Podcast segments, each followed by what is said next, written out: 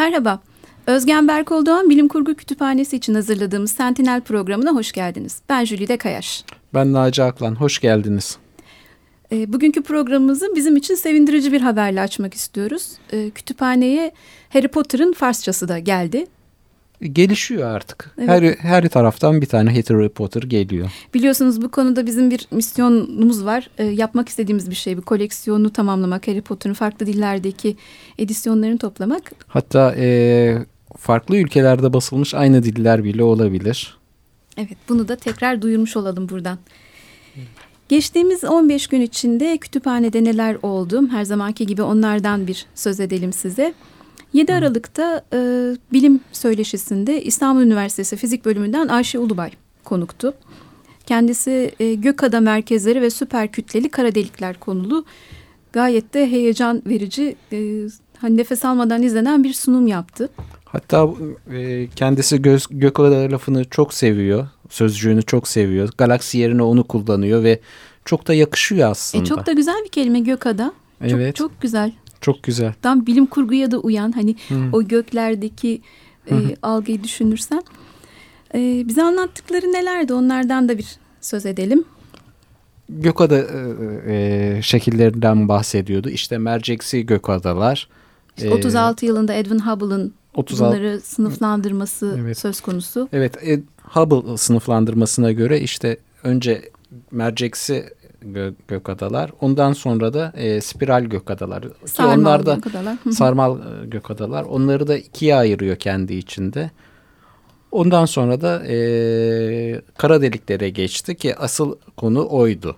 Evet bu gök adaların çoğunun merkezinde e, çok yoğun kara delikler var. Hı hı. Tabii bunların hepsini anlattıktan sonra e, derin bir hiçlik hissine kapıldık.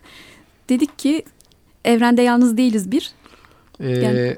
Ayrıca e, mesela kendi galaksimiz olan gök adamız olan e, Samanyolu'nun çok sıradan bir e, gök adı olduğunu, onun gibi pek çok başka gök adı olduğunu, ona tıpatıp benzeyen ya çok yakın benzeyen pek çok gök adı olduğunu, o yüzden de e, çok özel bir yanımız olmadığını Evet bir kere daha. Bir kere daha. Anlayarak kendimizi kötü hissettik diyebiliriz herhalde sunumun sonunda. Ama o sunumdaki uzay boşluğu ve etrafındaki o yıldızlar gök adalara bakarken bile insan zaten bunu hissediyor.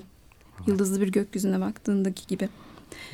Ardından 10 Aralık'ta Hakan Yücel konuğumuzdu. Galatasaray Üniversitesi Sosyoloji Bölümünden. Bu kez e, hani rad pardon kütüphaneyle e, çok ilgisi yokmuş gibi dursa da aslında e, çok da uzağında olmayan bir konu müzikti konumuz. Evet müzik. Toplumsal dönüşümün aynasında müzik e, Fado ve Rebetiko'ydu Hakan Bey'in e, sunumunun konusu. Burada da e, Fado ve Rebetiko e, nereden çıktı, nasıl gelişti, bunların cazla ilintisi, e, aslında bunların ortak müzik alanları oldu. Hepsi şuradan çıkıyor, üst kültürden alıyor bunu, alt kültür, marjinal dediğimiz marjinal kültür bunları alıyor. Aynı araçları kullanırken. Aslında dünyanın çoğu yerinde benzer şeyler var, gelişmeler var alt kültür, üst kültür ilişkisinde. Müzik her seferinde gelişiyor. Her seferinde olan şey şu alt kültür, üst kültürden marjinal dediğimiz hı hı. aracını alıyor. Kendince bir şeye dönüştürüyor ama sonrasında bu hem bunu kucaklıyor, sarmalıyor ve bir şekilde ehlileştirerek daha da başka bir şeye dönüştürüyor. İşte cazın konservatuarlarda kendine yer bulması ya da e, Fado'nun hem klasik Fado olması, en eski halinin başka bir şey olması, daha sonrasında daha steril, daha ehlileşmiş bir Fado'ya dönüşmesi. Aynı şekilde e, neydi şu Yunanlılarınki? Rebetiko. Rebetiko'nun hep e, Yunanistan'ı e, böyle turizm açısından destekleyen ya, bir müzik haline gelmesi. Onların bundan aslında pek de memnun olmamaları. Çok ilginç şeylerden söz etti Hakan Bey Rebetiko konusunda da. işte İzmir'den giden. E, evet o, o bağlantı var.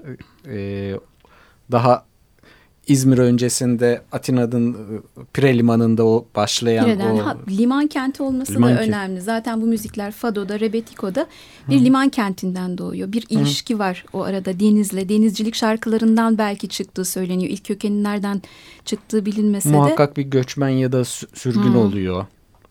e, liman kenti olduğuna göre muhakkak gelen birileri oluyor. O gelenlerin getirdiği yeni kültürler oluyor. Tabii bunları konuşurken biz e, kendi müziklerimizden de söz etmeden geçemedik. Arada Zeki Müren'i sevinize kadar geldik.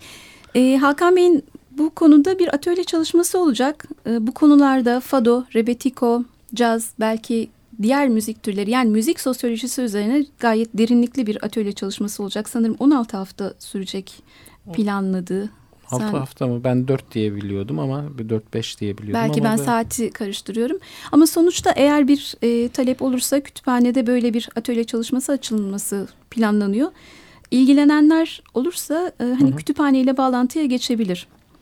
Yani kütüphaneye bağlantıya geçin ve neydi? Mail adresi. Mail adresi evet.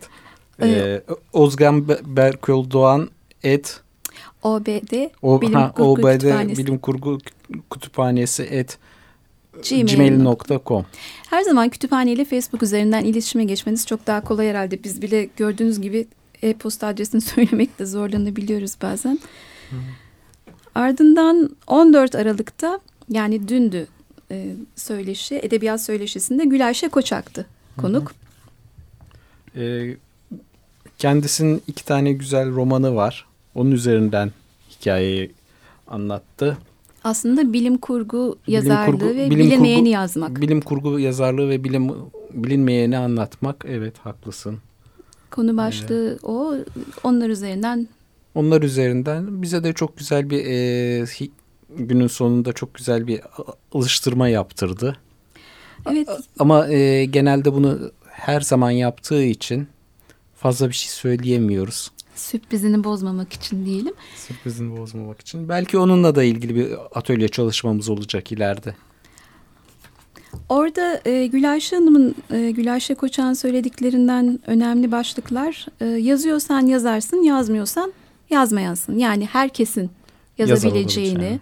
Hiçbir şey yazamıyorsanız yazmak istemiyorum diye başlayın. Onun devamı gelecek e, diye yüreklendirdi bizleri. Hı hı. Bilim kurgu yazarlığı üzerinden de konuştuğumuzda hani bilim kurgunun yazara çok olanaklar sağladığından söz etti.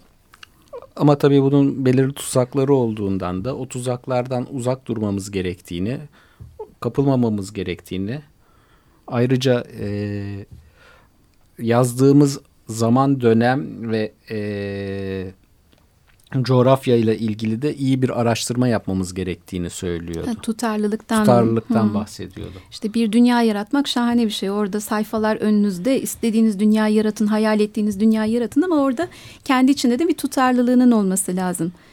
Derken Hı. mutlaka günceli teknolojiyi takip etmek. Bunlardan da söz etmişti. Ee, böyleydi. Şimdi 21 önümüzdeki programlardan bir söz edelim. Neler olacak? Hı hı. Önümüzdeki hafta bilim e, pardon felsefe söyleşimiz var. İstanbul Üniversitesi'nden psikoloji bölümünden Tolga Yıldız konumuz olacak. E, konu başlığı da insan bir yeniden tanımlama girişimi. E, Tanıtım yazısında da şunları söylemişti Tolga Yıldız. Davranışlarımız şempanze, yunus ve köpeklerinkiyle ne kadar ortaktır? Peki bizi bunlardan, bizi onlardan ayırt edenler hangileridir? Bu davranışlarımızın arkasında yatan zihinsel süreçlerimiz nelerdir? Bu konuşmada insanı insan yapan davranışların evrimsel ve kültürel yönlerini mercek altına alacağız. Bu konuyla ilgilenenleri 21 Aralık'ta e, kütüphanedeki söyleşiye bekliyoruz. Yine 19.30'da. Hatta bir de e, bilim kurgudan ufak bir şey yapalım, e, gönderme yapalım. Connie Willis e, Belvedere adlı romanında değil köpekler bizi koyunlarla bir tutar. Evet.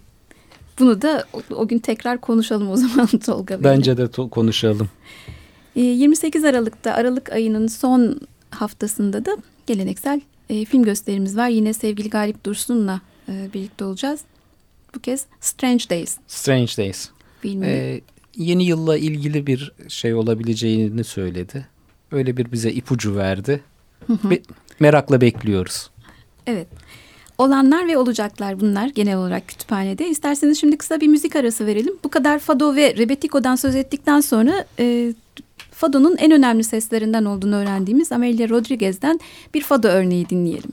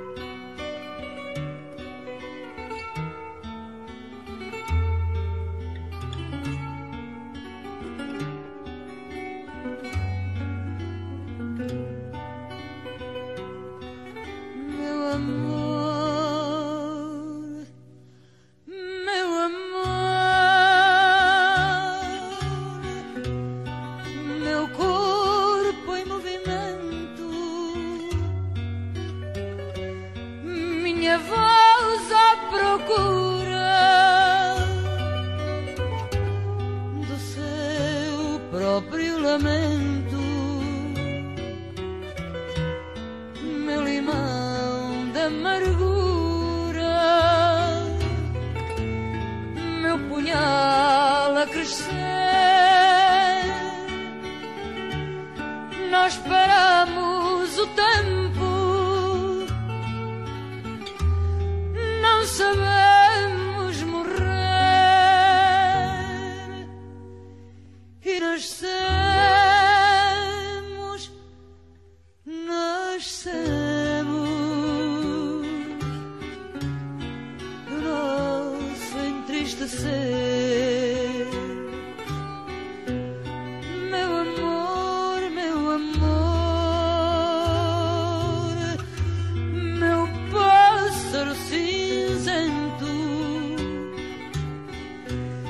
to shoot out shootout alone.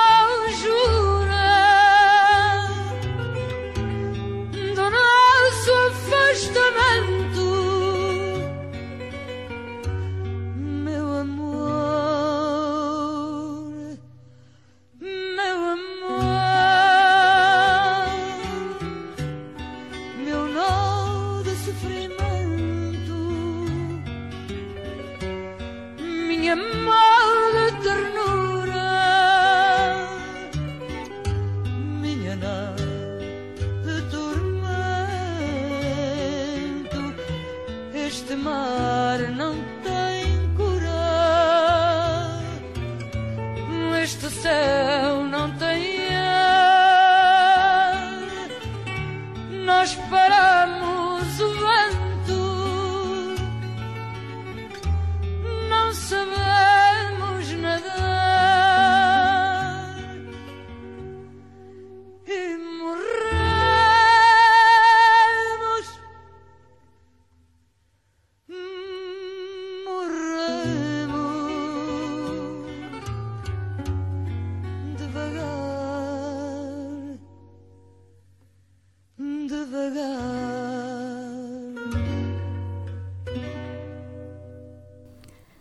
Tekrar merhaba. 94.9 Açık Radyo'dasınız Sentinel programında. Ee, kütüphane ile ilgili konuştuk. Şimdi bir de e, Ee, günün konusu evet. e, bir kitabımız var. Ütopya Edebiyatı. Gregory Clays'ın Cambridge Edebiyat Araştırmaları serisinden çıkmış bir derleme. e, kitap Türkiye İş Bankası Kültür Yayınları ve Özgen Berkol Doğan Bilim Kurgu Kütüphanesi işbirliğiyle yayınlandı. E, alanında çok değerli bir derleme. Ütopya zaten hani bir şekilde hiçbir zaman e, merak edilmekten vazgeçmediğimiz, merak etmekten vazgeçmediğimiz, üstünde konuşmaktan vazgeçmediğimiz bir konu. Hayatımızı çok çevreleyen ütopyası, distopyası ile birlikte bir konuyken bu konu Sürekli üzerine kendimizin bir şey, e, bir ideal peşinde koşuyor olmamızın da bir etkisi var mıdır bunda acaba? elbette insan hayal eden varlık hep daha iyisi olsun istiyor. Dünyalar kuruyor kendisine. Bunun iyi olmasını istiyor ve herkesin kendine göre bir doğrusu var. E bir yandan tarihsel birikim, bunca yaşanan toplumsal olay, bunlardan gelen öğretiler, öğrenilen şeyler hepsi bir araya gelince e, bunlar ister istemez ütopyaları doğuruyor. Herkesin kişisel ütopyaları olabildiği gibi bu bağlamda bunu söylersek e, kitabın değerli olmasının, önemli olmasının sebebi de e, Ütopya üzerine yazılmış çok değerli makaleler bir araya gelmiş bu kitapta. E, kısaca şeylerden söz edelim. E, mesela Ütopya kavramı, yani makalelerin başlıkları kendi içinde zaten çok ilgi çekici. Ütopya kavramı, bunda genel olarak Ütopya nedir, ne değildir Ne ondan değildir, biraz söz nereden ediliyor. başlıyordur? İşte Ütopya derken Utopya ile Eutopya yani e, biri Yunanca'da olmayan olmayan demek. Diğeri olmayan iyi. ülke, öteki iyi ülke demek. Hatta O- makalede şey deniyor, Thomas More'un kitabı, yani Thomas More'la başlıyor zaten. Bir Thomas More'dan söz etmedik tabii bu kadar. Thomas More'dan ama Ütopya'nın Thomas More'dan da önce olduğunu hatta Eflatun'a kadar gittiğini ki onu zaten her, her siyaset bilimi öğrencisi biliyor bu, öyle diyelim. İsim olarak hani bu. İsim e, olarak şey olarak biliyor. Hatta her edebiyat öğrencisi biliyor. Ee, ondan sonra E, oradan da distopyalara geçiyor. Böyle ge- geniş bir anlatım şeyi var. Ee, Ütopya kavramından sonra Thomas More'un Ütopyasını ayrıntılarıyla anlatıyor. Bir öyle makale var. More'dan sonraki Ütopyacılık, Rönesans ve Aydınlanma dönemi de neler yazılmış bunları irdeleyen bir makale var. Ardından 19. yüzyıla geliyoruz. Dönüştürülmüş cennet 19. yüzyıl ütopyaları ve çeşitleri. Ardından e, dediğim gibi distopyaya artık giriyoruz. Wells, Huxley ve Orwell tabii ki. Herhalde onların da öncel, öncülleri var ama onları da onları da anlatmak Zaten lazım. makalelerde de bu öncülerinden de söz ediliyor. Hani sadece başlık olarak e, geçiyoruz şimdi diye. Ondan sonra e, Ütopya, Distopya ve Bilim Kurgu ki e, kitabın en çok bizi bağlayan kısımlarından bir, bir ikincisi bu. E, ya- niye bilim kurgu Ütopya ile ilgilenir, niye distopya? Bunları anlatıyor. Hatta dünkü E, söyleşi evet. de çok ilginç bir Gülayşe Hanım şey diyordu, ben distopyalar üzerinden yazarım diyordu. e, dinleyicilerden e, söyleşiyi dinlemeye gelen birisi de şey dedik dinleyicilerden birisi bilim kurgu hep distopya olmak zorunda mıdır? Çünkü o kadar e, sürekli distopya üzerinden gidildiğini e, Değildir. hissetmiş. Değildir, Değildir. dendi. Oradan çok hoş bir Değildir tartışma ama yürüdü. e, bir şeyin kötü gitme ihtimalinin daha fazla olması. Bu arada bilim kurgu e, yazarlarının en sevdiği e, karakterlerden biri de e, neydi? Şu kanunları olan adam Murphy. Murphy'dir. Yani bir şeyin boz- bozulmasının 10 yolu varsa doğru gitmesinin bir yolu vardır. Onun için distopya birazcık daha ağırlıklıdır. Evet. Ya da aynı soruda hani distopya olmak zorunda mıdır ve neden çözüm önerilmez? Tamam distopya yazıyorsunuz. Distop kabul ettik distopya var ama neden bunun bir çözüm önerisi de yok? E, çözüm olmak zorunda değil. Distopya kendi içinde ya da anlatılan şeyden e, şey kendi içinde onun çözümünü de veriyor. Tersinden göstererek bunu yaparsan, bunu yaşarsan varacağın yer şudur noktasına geliyorsun. Bir de burada bir hikaye anlatılıyor. Hikayede bir e, ders verilmiyor. Yani doğrudan bir ders anlatımı değil. Onun içinde bir çözüm önerilmesi gerekmiyor. Elbette, elbette, elbette. Ee, kitaptaki diğer makalelerde ütopya ve romans konusu ele alınıyor. Feminizm ve ütopyacılık üzerine bir başka makale var. Sömürgeci ve sömürgecilik sonrası ütopyalar üzerine bir makale var. Tabii e, tamamen 20. yüzyıl başına kadar anlatılan bütün ütopyaların e, sömürgeci ütopyalar olduğunu bir yerde unutmamamız gerekiyor bu noktada. Ondan sonra anca 20. yüzyıldan itibaren sömürgecilik so- sonrası ütopyalar başlıyor. Son olarak da ekoloji ve distopya bu zaten ister istemez kaçınılmaz bir şekilde kendine yer bulacak bir konu. Ee, ekoloji doğrudan doğruya e, distopyaya evrilen bir durumda şu anda.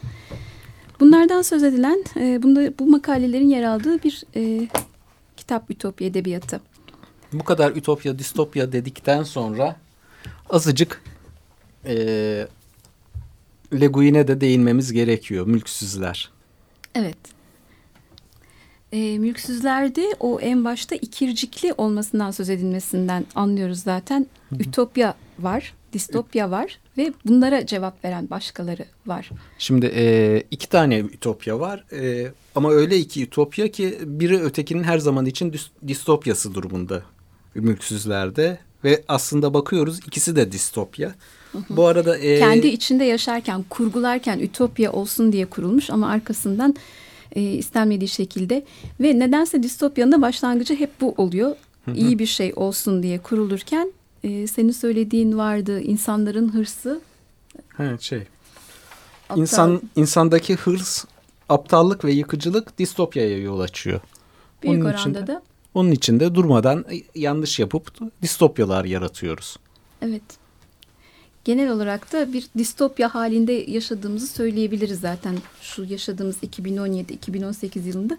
Bu da artık herkesin hep söylediği şey.